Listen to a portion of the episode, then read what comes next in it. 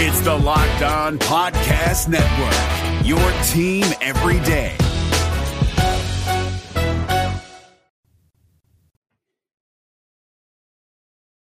Well, the Reds get out of Atlanta with a win. They don't get swept. They avoid that sweep. They just destroy the Braves there in game three. It was good to see the lineup just absolutely tee off on the Braves, Kyle Muller and everyone else that they brought in out of the bullpen.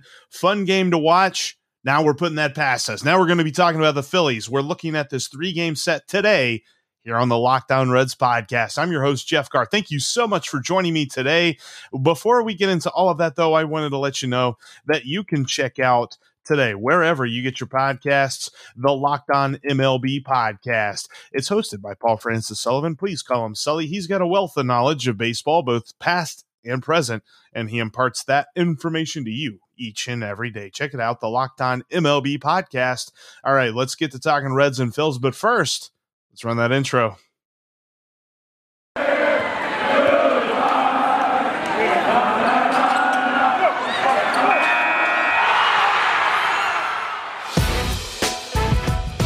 The Locked On Podcast Network, your team every day. You are Locked On Reds, your daily Cincinnati Reds podcast, part of the Locked On Podcast Network, your team every day.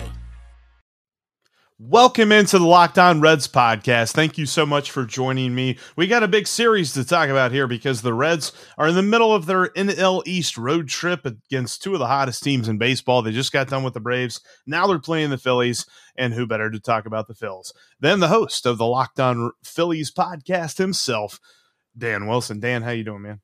Jeff, I'm doing great. Very impressive uh, intro there, by the way. This is the first time I'm crossing over with someone with uh, the YouTube channel kind of in full force and with the full video effects. So uh, happy to be here crossing over with Locked On Reds. And you're correct. This is a uh, big series coming up this weekend in Philly. It's interesting because both of our teams, and I want to kind of set the stage for this series here because whenever both of our teams last met, they were kind of both just hanging on for dear life. Both teams were under 500 at the beginning of the series that was split up because of rain and then finally finished on June 28th.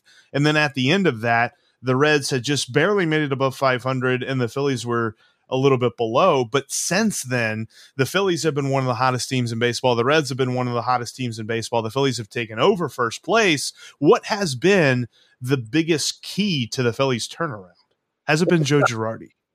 yeah, no, I, I, it's got to be the offense for me. That's why I ripped Joe Girardi a lot last time. I'll, I'll get to him in a second. But uh, it's got to be the offense for me.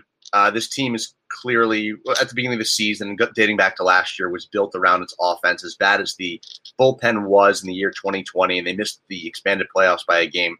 The offense was the one thing you could generally rely on. They were among the leaders in runs scored, top tied for top five, and the offense was not coming through in the same way here this season. And what's really turned the corner since the beginning of July 1st, Bryce Harper's turned himself into an MVP candidate. They're getting more up and down the lineup. Rhys Hoskins' power numbers have been, you know, very, very good.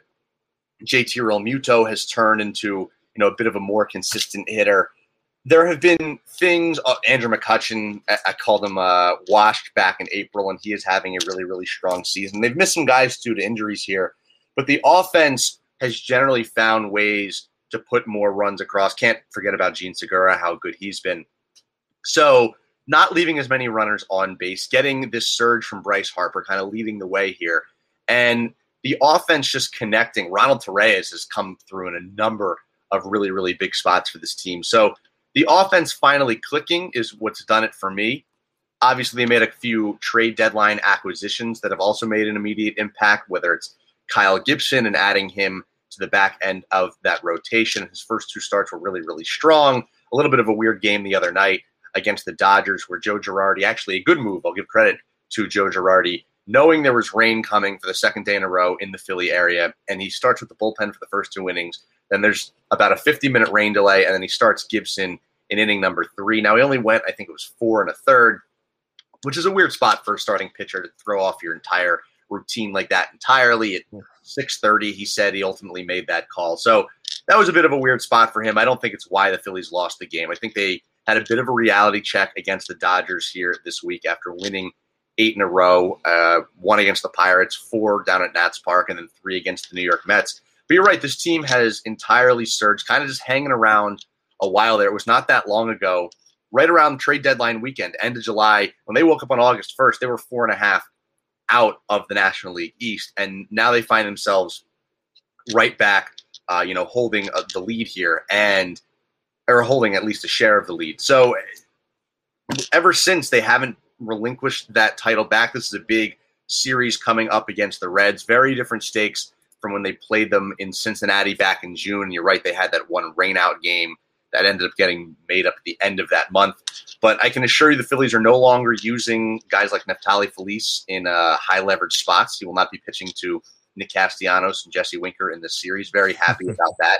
Uh, that's one thing that's also been underrated about this team is, you know, you go out and get Ian Kennedy at the trade deadline, and he's been shaky to say the least ever since getting acquired by the Phillies. Much, much worse. But if they can really kind of lock down that closer's role, a guy like Hector Neris, who has been really, really bad in the ninth inning this season, has been stellar in middle relief roles, and guys like Connor Brogdon stepping up and getting big innings, and they've had to move Ranger Suarez to you know more of a starter's role as of late because of what the starting rotation looks like, and we'll get to that a little bit later on in the program. But that guy is really really fun to watch pitch. Is really good in a relief role.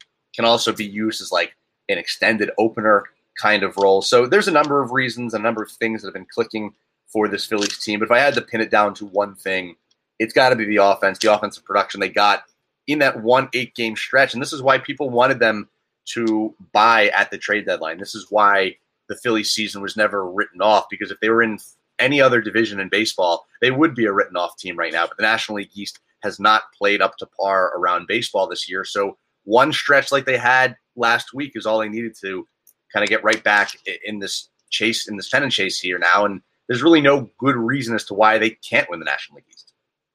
Yeah, that's been the key for the Reds as well, is just scoring runs in bunches. The the games that the bullpen does hang on, you just you almost count it as luck because the bullpen itself has been so almost like playing a game of roulette. Like you just spin the wheel and see what happens with any reliever you pull out of this bullpen.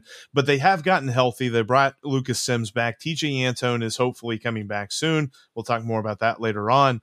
But uh, Sims is still getting up to speed. A couple of days ago, he gave up that walk off three run home run to Ozzy Albies and it, it, seems like the first couple of guys he faced he was on and then all of a sudden it was back off again. So i, I think it's just something where he just gets more innings under him he's going to be just fine. And the reds are getting their timing back with castellanos and Moustakas as well. It's nice to see them back but Moustakas isn't playing every day. They keep trying to play A Eugenio Suarez every day, who, yes, you will look at the stat sheet and see that he's got 22 home runs. And outside of that, it's really hard to tell me exactly why he's on the field every day. He's hitting a buck 70. He's getting on base like 25% of the time. And I think he's slugging like 340, 350. 22 home runs and about 30 hits. Yeah. Yeah. It's, it's been, it's been ridiculous because everybody always, well, you can't sit a guy that's got 22 home runs. I'm like, well, can you start a guy who's got an OPS plus of 59? Like, come on, we're we're we're not even talking about Freddie Galvis at that point. So I I, I think it's been Another interesting to see. By the way, right? Yeah. I did see that the Phillies got him back. That yeah. was I thought that was kind of cool because there were some people advocating for the Reds to do that too. But I I, I think that Kyle Farmer in that regard has been a revelation. Uh, ever since July first, he has been the opposite of Suarez, and that he barely ever gets out. He has been fantastic at the plate and defensively he's been a pretty solid shortstop. I I think that when we started the season, Reds fans were looking for a guy who was going to be a stopgap to Jose Barrero. Now he changed his last name. He was Garcia. Now he's Barrero in honor of his mother. And he, it was just the stopgap because everybody knows that he's the shortstop of the future and it's going to start next year. So who's going to play this year? So that's why I don't think the Reds like went all in. There were a lot of people bashing them for not going and getting a shortstop. I understand why they didn't do it. Kyle Farmer's just been playing out of his shoes lately.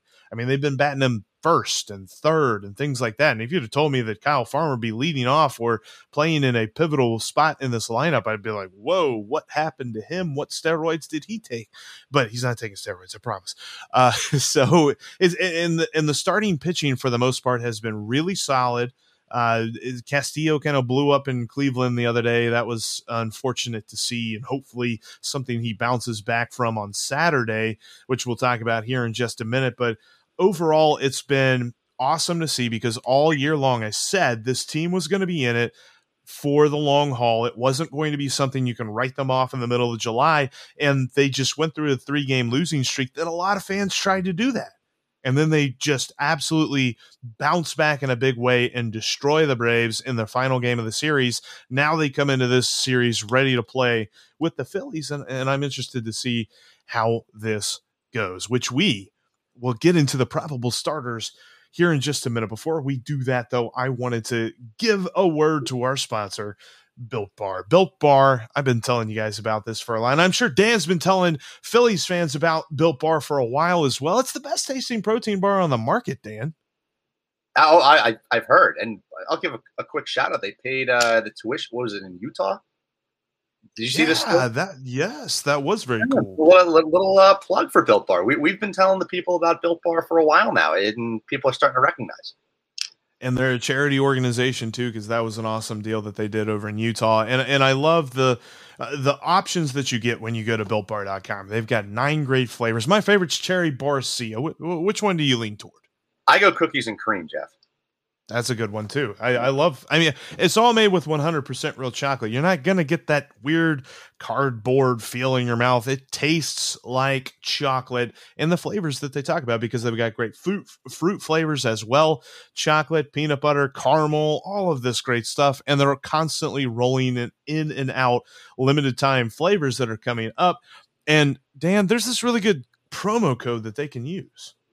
Yeah, it's uh, locked 15 for, I believe it's uh, 15% off your first order, if I uh, have that correct and if I've read that ad enough times. Yeah, uh, locked 15 at checkout for uh, 15% off your first order at builtbar.com. Like Dan said, we've been telling you about him forever. You got to check him out at builtbar.com and use the promo code LOCKED15. All right, so we have our probable starters. For the most part, there's one that we got to talk about in a minute. We want to talk about tonight's game, though, as that is what is fresh on our minds. It's coming up here at 7:10, and we've got a pretty good pitching matchup as well. Tyler Mahle coming off a really strong start against who I firmly believe, and I would like to get your take on this because obviously you watch him quite a bit. Probably the favorite to win the NL Cy Young and Zach Wheeler what has been his biggest thing? I mean, this year he's just been phenomenal. Yeah, he has been really, really good. Uh, like his pitches just look crisp. Like his location is really good. His command of the strike zone is really, really good. He consistently keeps hitters off balance. When you like, so he recently pitched. They honored Roy Halladay before the game. They retired his number uh, here in Philly, and you know, that was cool well, you know, Reds fans will remember him for uh, the no hitter in the playoffs. Very, very, very fun. Uh, yeah, that, that team, by the way, am I correct in saying that team won the triple crown as a team? That I think so. Like literally, so. led, like the Reds led the National League in batting average, home runs, and RBIs as a team. That, I think that, so. That two, 2010, right? Yes, I'm pretty sure that. Man, I don't know why I remember that or want to say it, but so it looks very Roy Halladay esque, where the guy goes out there, fears nothing, just has very little, isn't phased by a whole lot. No, he's a little bit more. I don't know if personable is the word than Roy Halladay. Like Roy Halladay was all business all the time. You will actually sometimes see Zach Wheeler smile during or after a game. You'd never get that out of Roy Halladay unless he threw a no hitter in the playoffs or threw a perfect game. So but he just looked really, really strong. Hitters are consistently off balance, whether it's his fastball, working his off speed pitches. Um, his sequencing is really, really good. He has been a pleasure to watch. He's become appointment television here in Philly. And you're right in terms of the Cy Young candidacy. Like Jacob DeGrom injured, can't really stay on the field. And so you're looking around, and I'm actually, as we speak, pulling up the Cy Young odds as we sit here on Friday, so this is Friday, August 13th for the National League Cy Young. I mean, he's the only one. He's still plus money, plus 165, but Corbin Burnes, Walker Buehler, Brandon Woodruff are all like double the odds that Zach Wheeler is. This is Zach Wheeler's mm-hmm. Cy Young candidacy to lose. And if the Phillies continue to stay right around first place and he pitches, I mean, like 75% of as good as he's been, and I'm not trying to take anything away from those guys, he's probably going to be your National League Cy Young in the year 2021. Or he, he still put stock in win loss record 10 and 6. I don't really, they've actually blown a number of games that earlier in the season, especially that he pitched really, really well in. A 242 ERA, 181 strikeouts, just 34 walks on the season, a whip below one. He's got three complete games on the year. He goes usually deep into games. Like he had a start recently where I think he went six and a third, allowed two runs. And that was hmm. regarded as like a disappointing start for him because you expect this guy to go seven, eight strong every single time. It was a it was a guy coming into the season I liked, but I didn't love to this extent. He had the, his best career of the season uh, with the Phillies last year. Maybe because I'm so used to pitchers going elsewhere and figuring it out better that I thought, all right, that was a shortened season. He came from the Mets, and he'll probably regress back to a little bit of what he is, which is say like a number two starter, right? I thought Aaron Nola was still the ace of the staff, and Aaron Nola having a disappointing season, another guy you're going to see in this series. We'll get to him in just a little bit. But Zach Wheeler has stepped up to be an ace and then some. Uh, like I said, doesn't seem like it matters who he's facing. Doesn't seem like he matters what the conditions are, how big the, the lights are, how you know what the spot is for him. He's going to not give the bullpen a night off every time he goes out there, but they know that they're likely not going to be called upon the seventh, eighth, sometimes even the ninth inning. And in the case of the last start, he had like basically not at all. So if when he goes out there, he is out, or he, it wasn't a complete game. He went eight and two thirds, if I'm not mistaken. But he goes out there absolutely stellar every single time he steps on the mound. It's been a pleasure to watch Zach Wheeler. It is ultimately what I'm trying to say because there's not many yeah. there's not many words you can really use to describe him other than just flat out dominant this season. Sure. No, and, and I'm I'm looking forward to watching him, and I'm hoping that I, am not expecting Tyler Mahle to match him, but I'm hoping that he is very close, almost step inside, maybe like one step back or something from like because his last start was fantastic. The one thing that we've been asking of him all season long is to just go deeper into a ball game, pitch a little bit longer because he has great stuff, but it seems as though whenever he gets to a two strike count, he really tries to nibble for strike three. So he gets to a lot of three ball counts, a lot of full counts, and it gets him into trouble to the point where he can work out of it. But you see him with a lot of five, maybe five and two thirds kind of stat line nights because he throws 100 pitches in five innings. But this time he kind of put it all together. He had a lot of strikeouts, limited base runners, kept the scoreboard pretty clean for the most part, and pitched seven innings. Like phenomenally so. I was very impressed to see that. I hope that he can continue to do that here in his first start.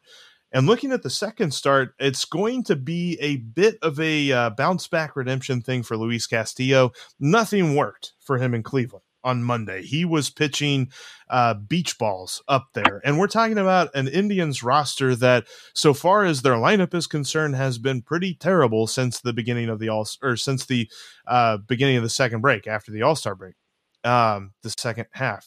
How about I talk?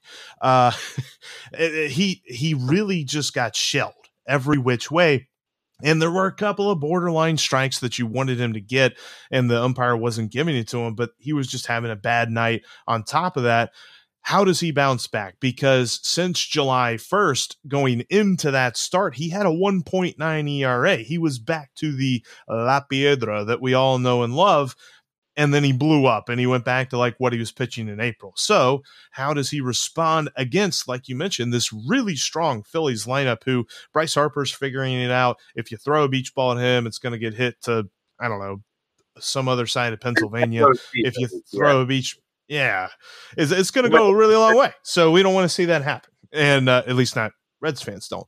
Um, so what he brings to the table will be interesting. I do notice that on the probable starters listed for game two, it's TBD. Was this one of those trade deadline acquisitions that I missed.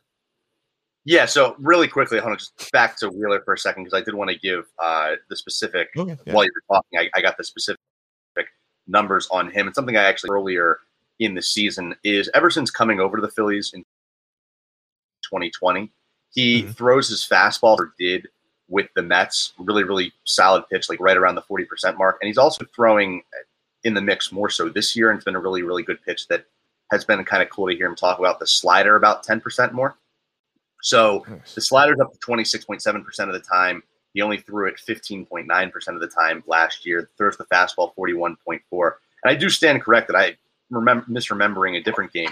Last game, he's coming off a complete game, two hit shutout against the Mets. Nine innings, one walk, Yeah. 11 strikeouts. A Roy Halladay esque performance the day in which they honor him and retire his number. So Zach Wheeler has been really, really solid. Going to Saturday's game, though, yeah, this is a situation the Phillies have found themselves in here in the past couple of weeks. They went out and acquired Kyle Gibson. Many people, including myself, thought they should have gotten another starter, partially for this very reason, which is the last time this spot in the rotation came up in Washington.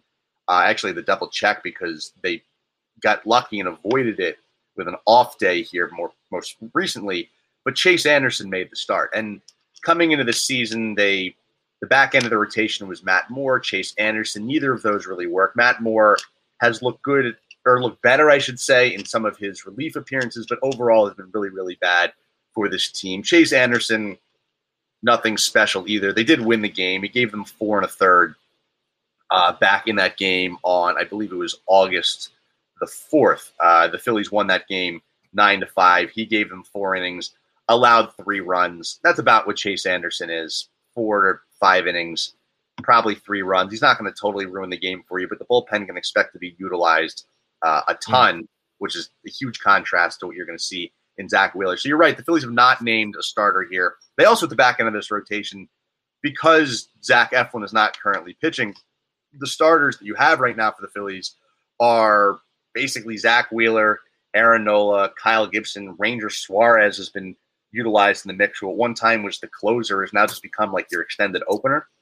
Ultimately, I would prefer him as of right now. They're, they're clearly trying to stretch him out, or they're clearly thinking about stretching him out as a starter. Last time his pitch count uh, was about 60 pitches going into the game. Then they expanded it to 75. The dude is just a flat out gamer, pitches really, really well, and nothing seems to phase him. Doesn't seem like he's stuck on any particular routine or anything like that. So I don't think it's been bad from that perspective, but I would love, love, unless he is eventually going to get stretched out into a starter who can give you six, seven really solid innings. I mean, it feels weird putting anyone in the same category as like a Josh Hader, but seriously, when he's pitched in that relief role, like two, three innings that well, like that's what he's been.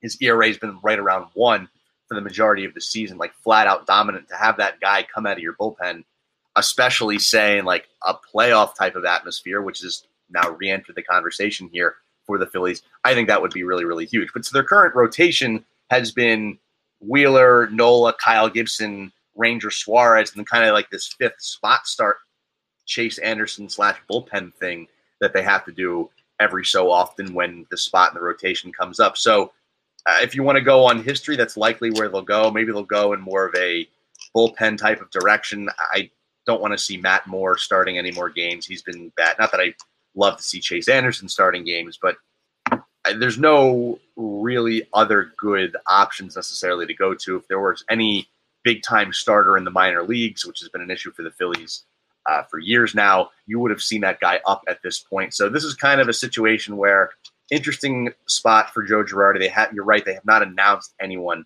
as the starter for Saturday's game, but I, in all likelihood, that's probably the direction they ultimately tried to go in. And again, most recently they went with Chase Anderson and then had to. I mean, Matt Moore came up. It's the game I was talking about. He Matt Moore ended up going four innings as long as Chase Anderson pitching really really well, allowed two runs. So if they can give that type of performance where they piggyback someone off of the first guy, that would be huge. A guy who they've lost to the injured list here um, initially due to COVID uh, was Bailey Falter. They could really use a guy like him back, another reliever who can go uh, a couple of innings here. So that's the type of reason why I would want Ranger Suarez ultimately in the bullpen, at least in the short term. It's why I would want a guy like Bailey Falter back. But expect to see very likely Chase Anderson here making the start for the Phillies on Saturday, kind of sandwiched between uh, Zack Wheeler, the Friday start, and Aaron Nola, who I know we're going to get to in a second here. I remember we saw Bailey falter whenever Spencer Howard pitched against Wade Miley. That was that third game that got like all here anymore, so you don't even have uh, that option. He went to Texas. Yeah, yeah, he's now he's now a Ranger. Um, but I remember seeing Bailey falter, and that dude really shut the Reds down for multiple innings. It was uh, yeah, no, interesting, really good, and not well. Not like he came up in April and got like basically run off the field in Colorado, and then he came back up in June, and basically ever since that first blip has been really, really good, and they've just not had him on the roster, which is unfortunate. But they need a guy like that back. Sure. And that's what I, I, mean. Jeff Hoffman's tried to be that for the Reds, and really he's had some success as of recently. He he's susceptible to the long ball, so but he might be an option for the Reds if one of these three guys kind of has a rough start of it. Uh, to talk about um, Sunday's start, this might be one. It's interesting to see because Sonny Gray has had some short stints, and I say short by like maybe five, six, seven outs during a game where you're like, holy crap, this is Sonny Gray's A game. This is the best that we've seen of him this year. And then immediately it's like a walk and a home run, and you completely forgot what he just did for the last seven outs. And that's what happened in Atlanta. He pitched five innings, he gave up two earned runs, and it was all on a home run to Adam Duvall.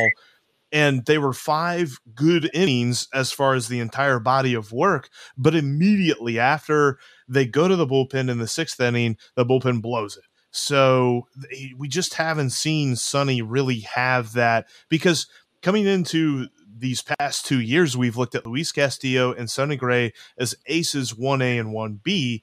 Sonny Gray just hasn't pitched to that ace 1B level for a little while. And a lot of it has to do with being on and off the injured list. And every time he's back on, he's got to ramp himself up and he's got to get into the groove and things like that. I think that this start is really where you expect him to start to find some kind of groove. And if he doesn't, then we're starting to ask him different questions about him because he's had varying injury issues. One of them had to do with his back, the other had to do with something else. It's, it's one of those things where you get a little bit worried about what the future looks like with Sonny Gray because he's still going to be here for a couple of years.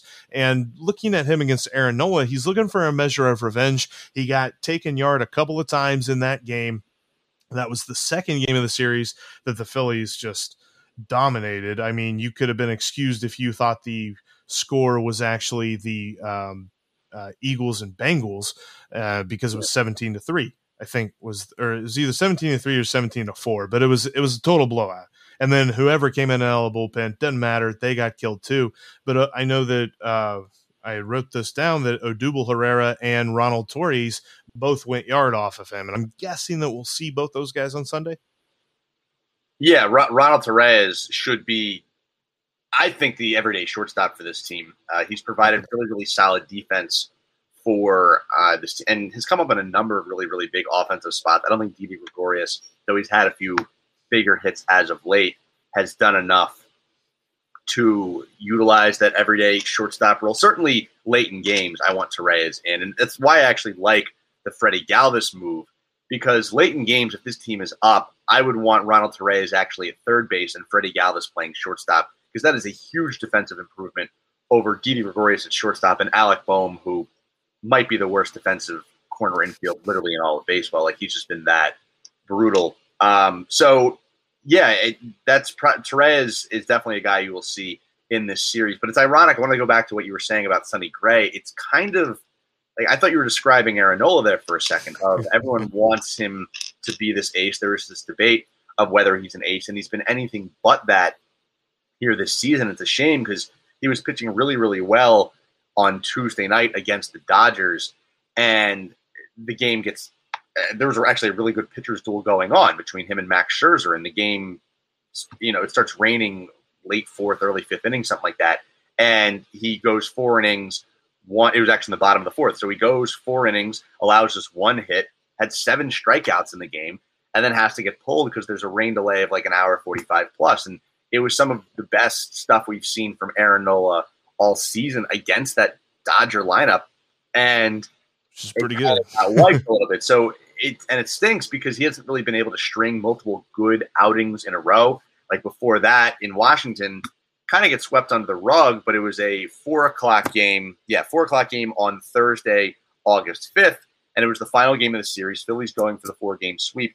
And he didn't pitch all that well. He allowed five innings, five runs, three walks, seven strikeouts, but on five hits, allowed a couple home runs in that game, if my memory serves me correctly. And the Phillies ended up coming back to win, so it didn't matter.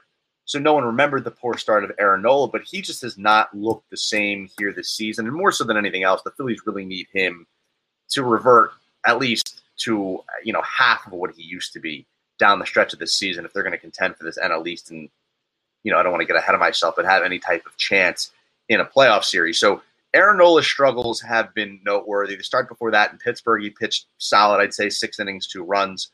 Uh, the start before that, eight and two thirds, one one run was really really good.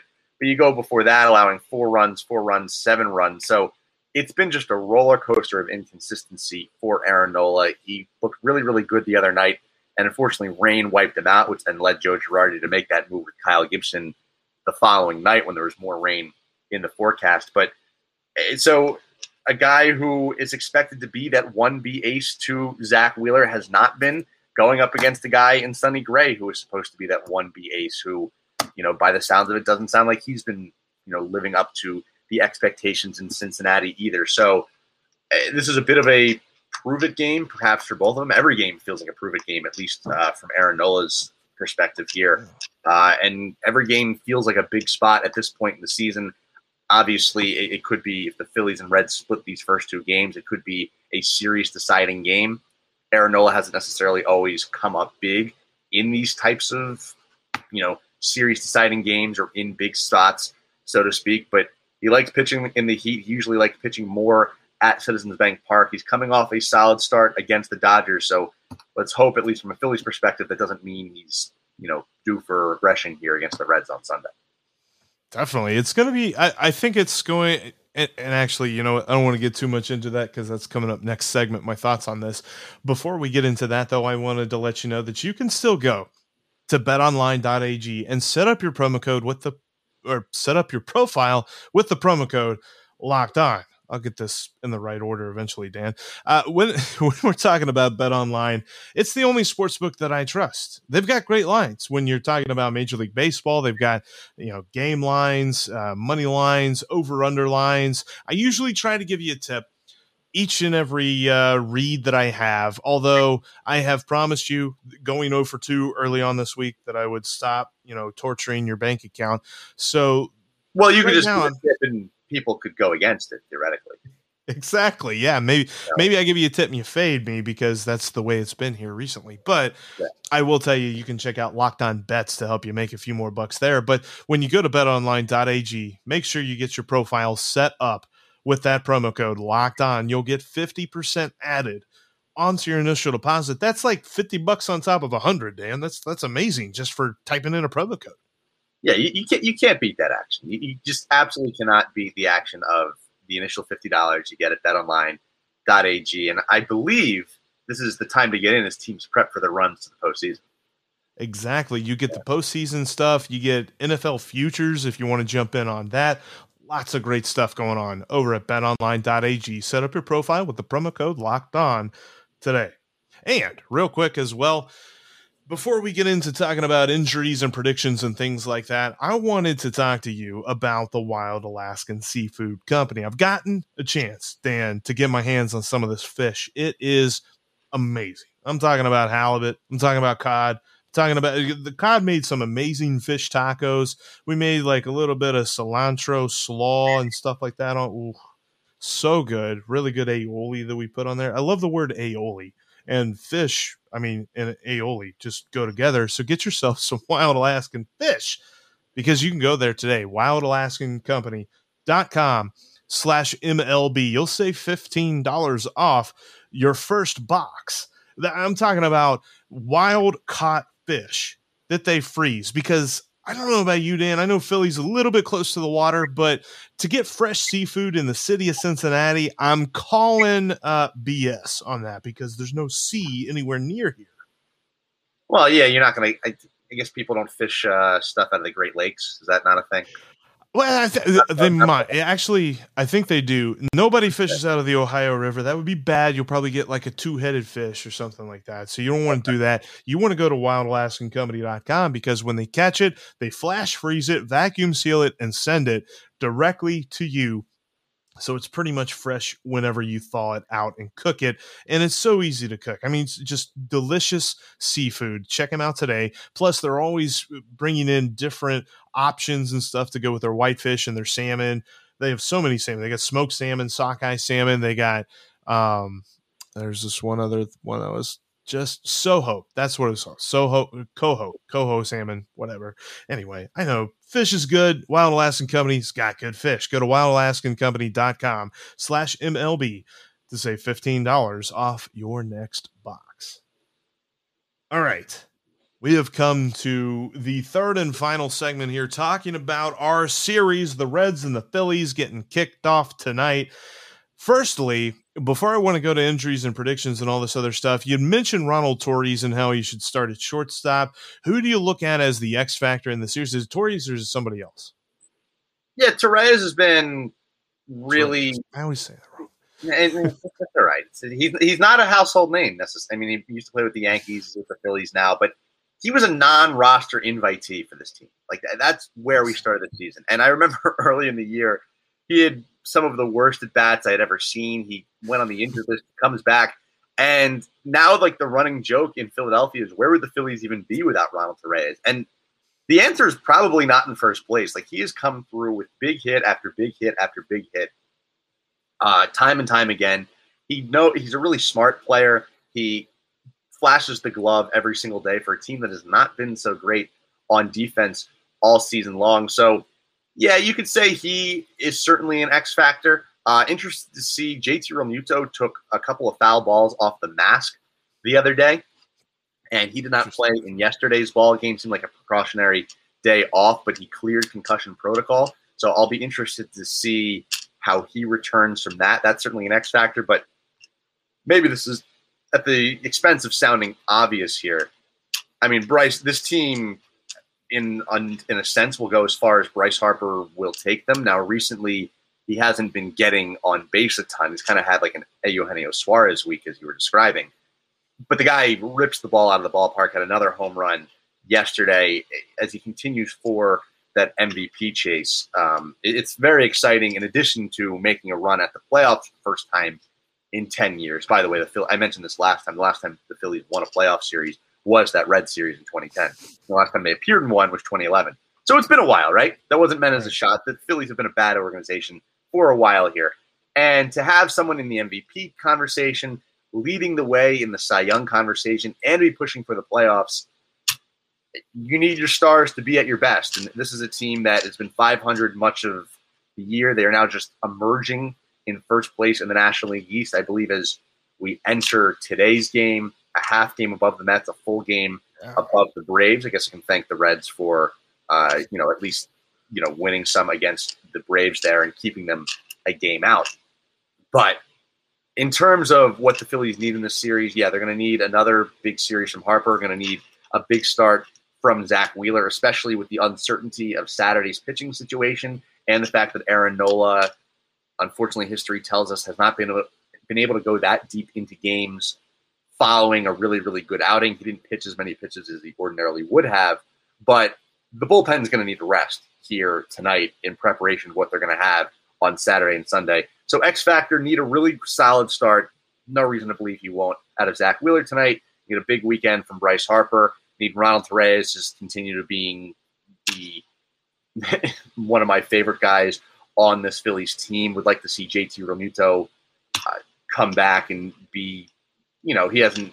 We oftentimes call him the best catcher in baseball uh, here in Philly. He hasn't been the best catcher in baseball this year. I would say, you know, a guy like Buster Posey would probably have something to say about that. But he was an All Star, uh, a little bit of a All Star that kind of made it on the fringe. Homered in the All Star game and has been hitting the ball better than he necessarily had been earlier in the year. So could utilize him. And yeah, but the X factor as a whole probably the offense because they're going to need to score some runs, especially with not, you know, with some inconsistent uh, pitching to say the least. It's probably going to be on the mound on Saturday and Sunday. Yeah, I'm looking forward to this series for a lot of reasons. There's a couple of guys that I look at. I mean, Joey Votto has been the dude, the man in charge of everything. He has firmly at least put his natty, by the way. Yeah, I yeah, love right? me, love me some Joey Votto. Like I'm, I'm so glad that he had the renaissance that he's had this season, and and we're talking about man, he might play for a while. Uh, now we, you know, coming into this year, we were worried about how many years they had left with Joey Votto. Now it's like, did he just get a second wind here? Like, this yeah. is phenomenal.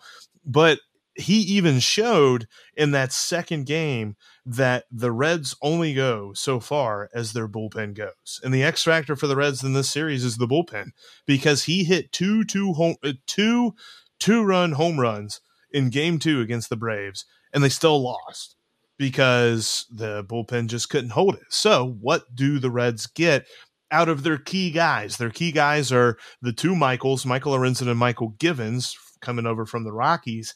And then you've got Lucas Sims. Maybe Tejay Antone comes back, which is a little bit of an injury spoiler because he's close. He's doing a rehab stint in Louisville and he looks okay doing it, but he might they might wait till next week to bring him back but he has been he was far and away their best reliever of the season and it's been a patchwork ever since he's gone down and the guy who i said was the best reds reliever for this first half of the season heath hembree now i don't want to see him in high leverage situations because he's gotten to the point where it seems to be in his head and as soon as he steps on that mound he's worried about failing so he's trying to pitch around guys. Doesn't matter who it is. Amir Garrett, I don't want to see him anymore. He he he has no uh, mental stability whenever he's coming into a big high leverage situation. He came into the game yesterday whenever the Braves were down by 10 and he bounced a pitch in front of home plate. Like, dude, you're up by 10. There's strikes. This isn't hard. Like, I, I don't understand when guys do that. So, how do they patch it all together and get a bullpen to help them win a series? That really is going to be the X factor for me going forward for the rest of the year. I don't even care when they're playing the Pirates. The bullpen's going to be in the game and they are facing professional hitters. So, how do they sustain a lead? Or if it's a close game, tie game, maybe they're down by one, how do they not make it worse? Because we saw that happen. And as much as I I understand that all three games in Great American Ballpark were blowouts uh, for whatever team, whether it was for the Reds or for the Phillies. Still think these two teams are very close together, very evenly matched. So it's it's tough for me to predict.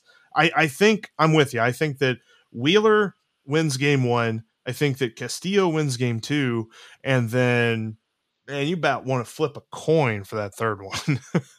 I'll I'll show some confidence in the Phillies. I've been negative on them just about all year. The calendar flipped to August. Something changed with this team. They began the month with an eight game winning streak. And I'm not overly concerned. I saw a few people just, you know, very reactionary jumping, not jumping ship, but just very reactionary is the way to say no. it, to this Dodgers series. Like, you lost to the Dodgers. You got outclassed. No one in their right mind should believe that the Phillies are anywhere close to that level. They're good for the NL East, which in a sense isn't saying much, but it's good enough for a postseason spot, whoever wins it. I think the Phillies get two out of three this weekend. I like them, their chances behind Wheeler tonight. I agree with you. They probably, the Reds probably take the Saturday game. And then Sunday, I'm not expecting a stellar performance from Nola, but I don't think he totally regresses either. This, on pure feel alone, this feels like five and two thirds, six, six and a third, something like that. Three runs, offense maybe has a surge late and they win what's probably a close game. And the Phillies find a way to get two of three heading into a West Coast road trip next week. And they remain in first place throughout the weekend. That's my official bold prediction, if you will. Oh, let me see. Because uh, we we were talking about the Reds hopefully having a winning road trip. I don't think that's going to happen. The only way that happens is if they sweep the Phillies, and I don't think that'll happen. This is their third series in a row on the road. Uh, well, so they've had uh, seven games. It's really weird because they had a makeup game with the Indians on Monday. Um, but it was just a one game like And then they had series. the Braves for three, and then yeah. Now the Phillies for three. Gotcha. And then the Phillies, and then they're back home. They face the Marlins. They got this weird NL East thing going on. I don't, know, but uh, They hit him yeah. So yeah, I. I kind of I'm I'm okay with that. Um, looking looking for I don't know. Like I hate to be contrarian here, but I think the Reds will take two out of three. I got a feeling that Sonny No, Gray is gonna be find that. this, this is, this is what this is what the Locked On Podcast Network is all about. Yeah, Two exactly. teams playing an important August series. Two podcast hosts, both believing in the respective teams that they podcast about, and it, the series should go either way. That means it's a good series. It nothing would so. fun if I was just like, oh, well, the Phillies aren't going to win this weekend, or you're like, nah, I don't believe in the Reds. You know how many times I've done that? No, this this is a good thing. Exactly. I, I think it's going to be a fun series to watch, and I can't wait for tonight. Seeing this potential Cy Young candidate here in Zach Wheeler, the dude who's the favorite, which plus 165. I might be, I don't know, I might be tempted to throw At our friends at dollars that way. BetOnline.ag. Go check him out today with the promo code locked on. But hey, this has been a lot of fun, Dan. It's always fun getting to talk with you. Reds Oh, and good. Phils coming up tonight. Thank you so much for joining me. How can Reds fans follow you during this series? Yeah, of course. At Dan underscore Wilson four, uh, for a very often sarcastic viewpoint on the Phillies. Try and add in some humor. It's often bad, but you know, give it a follow anyway. Uh, but uh, locked on Phillies, you can follow that on Twitter at lo underscore Phillies. That's for everything uh, with the podcast page. My personal Twitter is Phillies and all things uh, Philadelphia sports. And yeah, make sure you're subscribed on Apple, on Spotify, wherever you get your podcasts. All the same ways you can listen to Locked on Reds. You can find Locked on Phillies for, you know, just your number one spot for uh, Phillies talk every single, each and every day.